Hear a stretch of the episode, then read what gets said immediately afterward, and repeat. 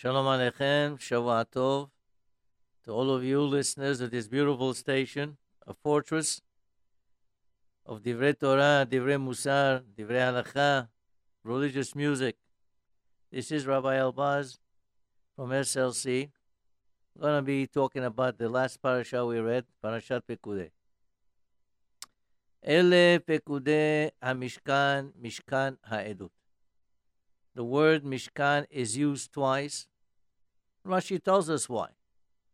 Because they were, it's giving us a remez, a hint, to the two Batei Mikdash that were going to come in the future. And uh unfortunately, uh, they were destroyed. Now, we know that throughout our religion, throughout our history, we had three major centers of worship. One was the Mishkan that was built by Moshe Rabbeinu and the Bnei Israel in the desert. The other one, as Rashi mentions, is two of them coming later.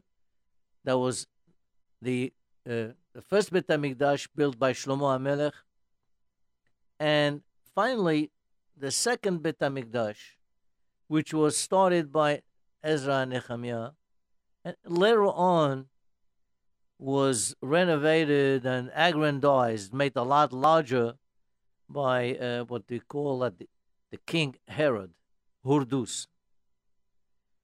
Now, when you look at the kind of money spent for all these temples, it's almost unbelievable.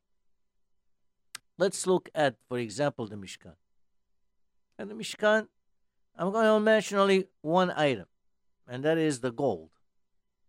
In Parashat Pekudei, it tells us that the amount of gold that was used was almost 30 kikar. 29 kikar and change, or 30, almost 30 kikar. Now, 30 kikar is approximately 3,000 pounds of gold. If you take 3,000 pounds of gold by today, today's standard, we're talking about over $50 million. That's only one item, $50 million. What about the silver, the copper, the materials, the textile involved, uh, uh, the labor that was involved, the skills that people had to put in? We're talking about $100 million. Easy. But then the first Bet HaMikdash that was built by Shlomo HaMelech was even more expensive than the Mishkan even more. And if you look at the second Bet HaMikdash that was built by Hurdus, it was even more expensive than the one that Shlomo HaMelech built.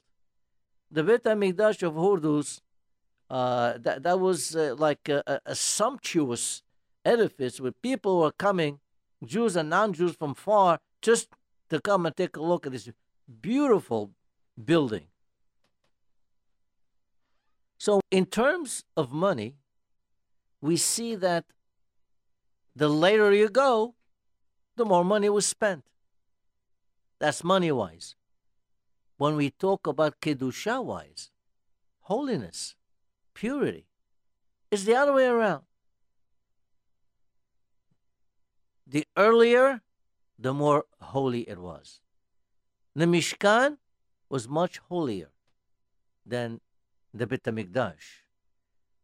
The Shekhinah in the Mishkan was much more intense, more concentrated. In fact, the Shekhinah, Kadosh Baruch Hu, who came down to uh, uh, to the uh, Holy of Holies, Kodesh HaKodashim, in between the, the two Keruvim, and he was spoke to, to Moshe Rabbeinu from there. I said, great. Now, we see from here that that uh, the Shekhinah Vakadosh Baruch Hu was much greater when it came to the Mishkan. Secondly, what happened to the Mikdash and what happened to the Mishkan? We know the first Bet HaMikdash was destroyed. We know the second Bet HaMikdash, Rahman was also destroyed. What about the what about the Mishkan? What happened to the Mishkan? Well, the Mishkan is not it, it, it does not follow that same history. The Mishkan, at the end of the 40 years in the desert, the Mishkan was transferred to a city called Gilgal, and it was there for 14 years. Seven years that Yeshua and the Bnei Israel fought the 31 kings and conquered the land of Israel. Another seven years, and they had to divide the land and settle in it. All those 14 years it was there. Then it was transferred to Shiloh. And for 369 years, it was in Shiloh. Now, when it was in Shiloh, we know from uh, Masechet Zevachim, it tells us that over there, uh, they rebuilt the Mishkan in stone. The walls were in stone. But the roof, they took the area out, that was the cover that was on top of the Mishkan, and they put those on top of the newly built uh, uh stone Mishkan. It was there for a very long time. And the kelim, the vessels that were in the original Mishkan, were of course transferred to the one in Shiloh. Later on, transferred to a Mishkan in Nov and Gibon. And after that, the vessels themselves were transferred into the Beit HaMikdash of Shlomo HaMelech. What happened, so that's the kelim. What happened to the structure itself? What to the walls, the beams, the sockets, the hooks, the bars. What happened to those? Those, they were never destroyed. They were hidden. They were put away. And to this day, we don't know where they are. But destroyed? No, they were not. So the Mishkan of Moshe Rabbeinu was never destroyed. The Bet HaMikdash, first and second, were destroyed. What's the reason? Why? What's the difference between the Mishkan and the Bet HaMikdash?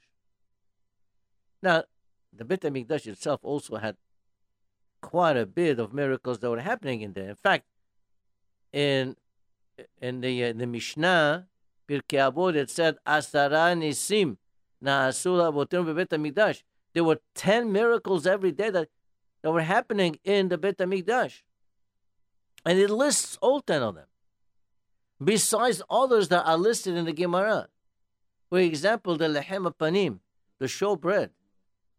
Uh, they baked it fresh on a Friday, and and and the next Friday, when they would change it, put the new one, new uh, bread in.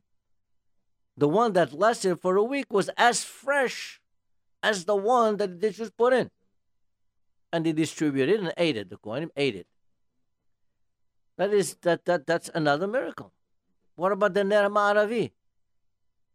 The, the the Kohen will put in enough oil for one night, except for the Ner Ma'aravi, even though it put in enough for one night, it lasted for the whole day. So all the miracles. So there was obviously quite a bit of kedusha, but there is a big difference. The Mishkan was built by a Gadol HaDor, Moshe Rabbeinu, the greatest of our Nevi'im. But at the same time, they were, it was built by the Bnei Israel themselves. Only the Bnei Israel. And how was it built? Vechol asher nesa'o libo, it says. Everyone that had an uplifted heart, his heart was uplifted to come and help with contributions or doing the actual work. What does it what does that mean, uplifted heart? It means that the people had lovingly come and do the work for the for the Mishkan. It's not something that they felt, oh, this is a a, a task that I have to do. Oh, what a burden. No. They loved it. They were eager to do it. They were very much interested. They were enthusiastic about it. And they were the Bnei Israel themselves. Now we're talking about people who six months before that were slaves in Egypt. Yetziat Mitzrayim was a, about six months before the starting of the construction of the Mishkan. They were slaves. They were not craftsmen. They were not goldsmiths or silversmiths or experts in materials. What happened? Nisa Olibo. Everyone says, look, look, listen. I maybe I can do it. I'm gonna do it. I want. I'm gonna try. He tries and he does it.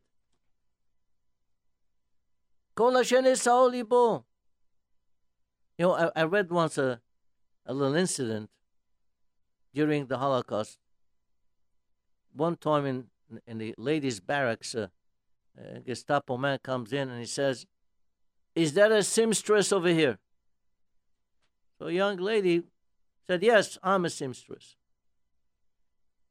Okay, okay, fine, no problem. This young lady was not a seamstress. She figured she'll say she's seamstress. At least she'll be doing something. And uh, that way she'll be saved. And lo and behold, she was saved. That saved her life. She learned on the job. These people even though they did not really uh, know exactly how to do this work. I mean, they were doing bricks in order to, to build the Pitom Raamses for Paro. They didn't have the skills of a goldsmith or a silversmith, but they volunteered for it happily, and they did it. This is the Mishkan. That's why the Mishkan endured and lasted. On the other hand, the Bet HaMikdash of Shlomo even though there were many Jews that were Uh, uh, working in it, but he had Goyim also. Now, is it is it wrong? Is it asur? Is it prohibited to have Goyim working? It's not prohibited. But still, it's not the same. It's not the same. You have Kedusha and then you have other people. And of course, the Bet HaMikdash of Hurdus, obviously, he didn't care about anything. This one, Uzarashai, just took anybody that had any skills, anyone that he knew was real, real craftsman, knew how to do things. He took them in, paid them, and that was the end of it. So, when we have something that is done by people who are volunteering, who are dedicated, who really want to see something uh, done all the way to completion. L'shem Shamayim, that helps a lot. And that's the difference between the Mishkan and the Bet HaMikdash. You know, in, in, in, in 1943, nine, in, in Lakewood, a yeshiva was started in Lakewood. It was started by none other than the great sage, great Talmid Hakam, Rav Aharon Kotler, alav Shalom. I remember, I remember him a little bit. What a man! What a sage! What a Talmid Hakam! What a fiery person! Adam Kadosh, Adam Tzaddik. And when he wanted to open a yeshiva, people were telling him, you know, Brooklyn is the place of Torah, you know, a lot of Jews here. We're going to, to Lakewood, a place, a desert in spirituality. Where are you going over there? Says, no, this is where I want it to be. Far away from the city. He was successful. He started with 10 people, barely a minyan, so that he can have a tefillah.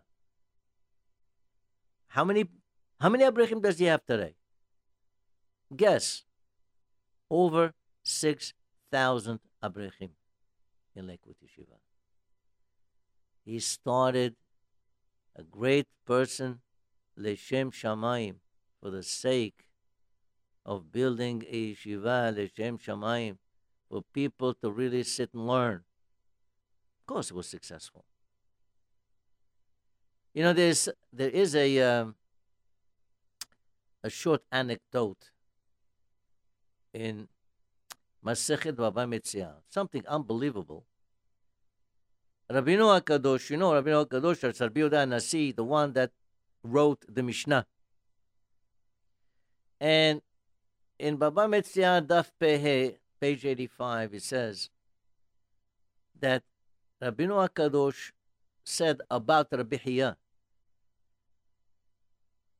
that one Gedulim, Kama Gedulim Ma'aseh Rabbi Hiya. How great are the deeds of Rabbi Hiya. So the Gemara says, okay, so what was what was the great deed of Rabbi Hiya? What did he do that was so great? And it it it, it tells us what happened. Rabbi Hiya wanted to teach Torah. So what did he do? Now he can go and uh, you know buy a piece of parchment or something and uh, hires a sofer, whatever, say, okay, write it, and he'll teach it from there, right? Remember, in those days, they didn't have chumashim like we do today. There's no, there was no printing press. Talking about 1800 years ago. Well, that's not what he did. He went ahead and he got seeds, cotton seeds. And he went to a field and he planted the seeds into the field. And soon enough, the cotton grew. So now he has plenty of cotton. He takes the cotton and he makes nets out of it. Nets like reshatot. Why? Nets in order to trap deers. Now, a deer is a kosher animal. So he went to trap the deers. And once he had those deer strapped, well, he of course he would he would slaughter them. Uh, the flesh uh, will be eaten, and the skins. He took that and made parchment out of it himself. And then he took the parchment and he wrote on it the Chumash, the Torah. He wrote himself. Now, he didn't have to do this. He could have just bought it. No. He wanted to do everything bikdusha utahara. And this helped, he says, Shelo tishtakach Torah Israel. That helped that the Torah was not, has shalom, forgotten from the Bnei Israel. Kama ma'asim, kama gedolim ma'aseh with that everything was done bikdusha of tahara. Now, we have some a similar situation. If you recall on Hanukkah, on Hanukkah, when the Hashmonaim finally uh, they, they they they uh, managed to chase out the uh, Greeks from Jerusalem, they went into the Bet Hamikdash and they found, unfortunately, everything was tameh. It was oil, but the oil, was tameh. But they were looking for oil that was pure oil. So pure oil with a stamp of, of the Kohen Gadol. And that you're going to have to wait another seven days. And HaKadosh Baruch Hu made the miracle. So that a small vial that was enough for one night lasted for eight. The question that the Mefarshim ask, why do they have to wait? Why do they have to have the pure oil? Well, it's a known fact that tumah hutra barabim. If the majority of the Bnei Israel are unclean, meaning tameh, spiritual unclean, then they can do the avodah, the, whatever has to be done in the Beit Hamikdash, even in that state of impurity, they still can do it. So they could have done it. Apparently, even Hashem agreed with them because they made a miracle. Why did they insist? The Hashmonayim, the word tzaddikim. They insisted on having something pure for the same reason For the same thing, like Rabbi Hiyah, he wanted everything to be done in purity and in holiness. Finally, HaKadosh Baruch Hu has helped him, and they were able to reconquer Yerushalayim and the Bet HaMikdash. They were not going to be satisfied with impure oil. Is it allowed? Yeah. Is it allowed for Shlomo HaMelech to bring Goyim to build the Bet HaMikdash? Yeah but it's not the same. They wanted to start with purity, with Kedusha. A kodesh should be only L'Shem Shamayim for that purpose. I think we can learn a great lesson from all this. All of us, when we, we go to Shiurei Torah, we do the mitzvot. You know, some people say, ah, doing a favor. Favor to whom? Hashem needs your favor. You will have to do in a way of purity and kedusha, meaning with a, wholeheartedly, with love, with interest. You want to do it. Like Hashem is Sa'olibo, uplifted heart.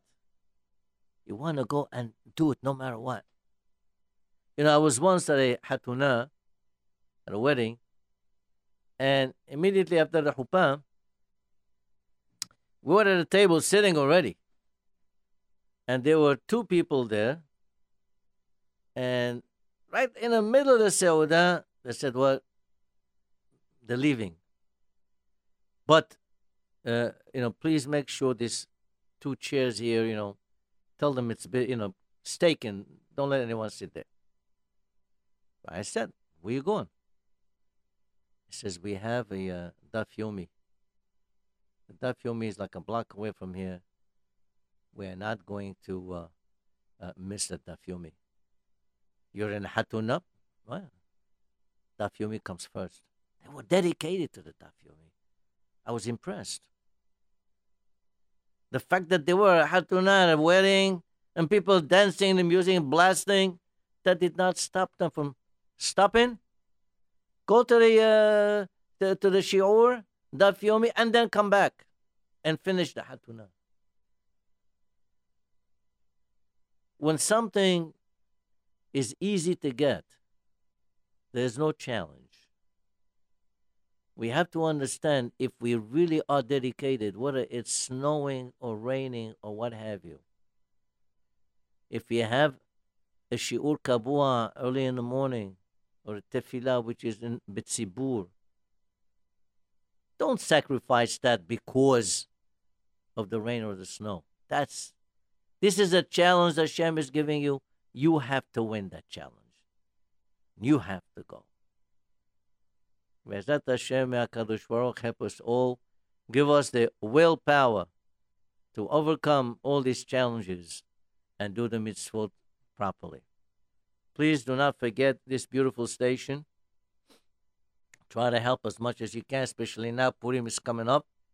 Purim is a time where people are generous. Be generous.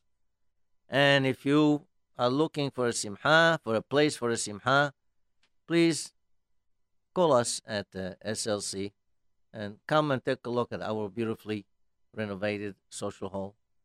And we will definitely try to accommodate you.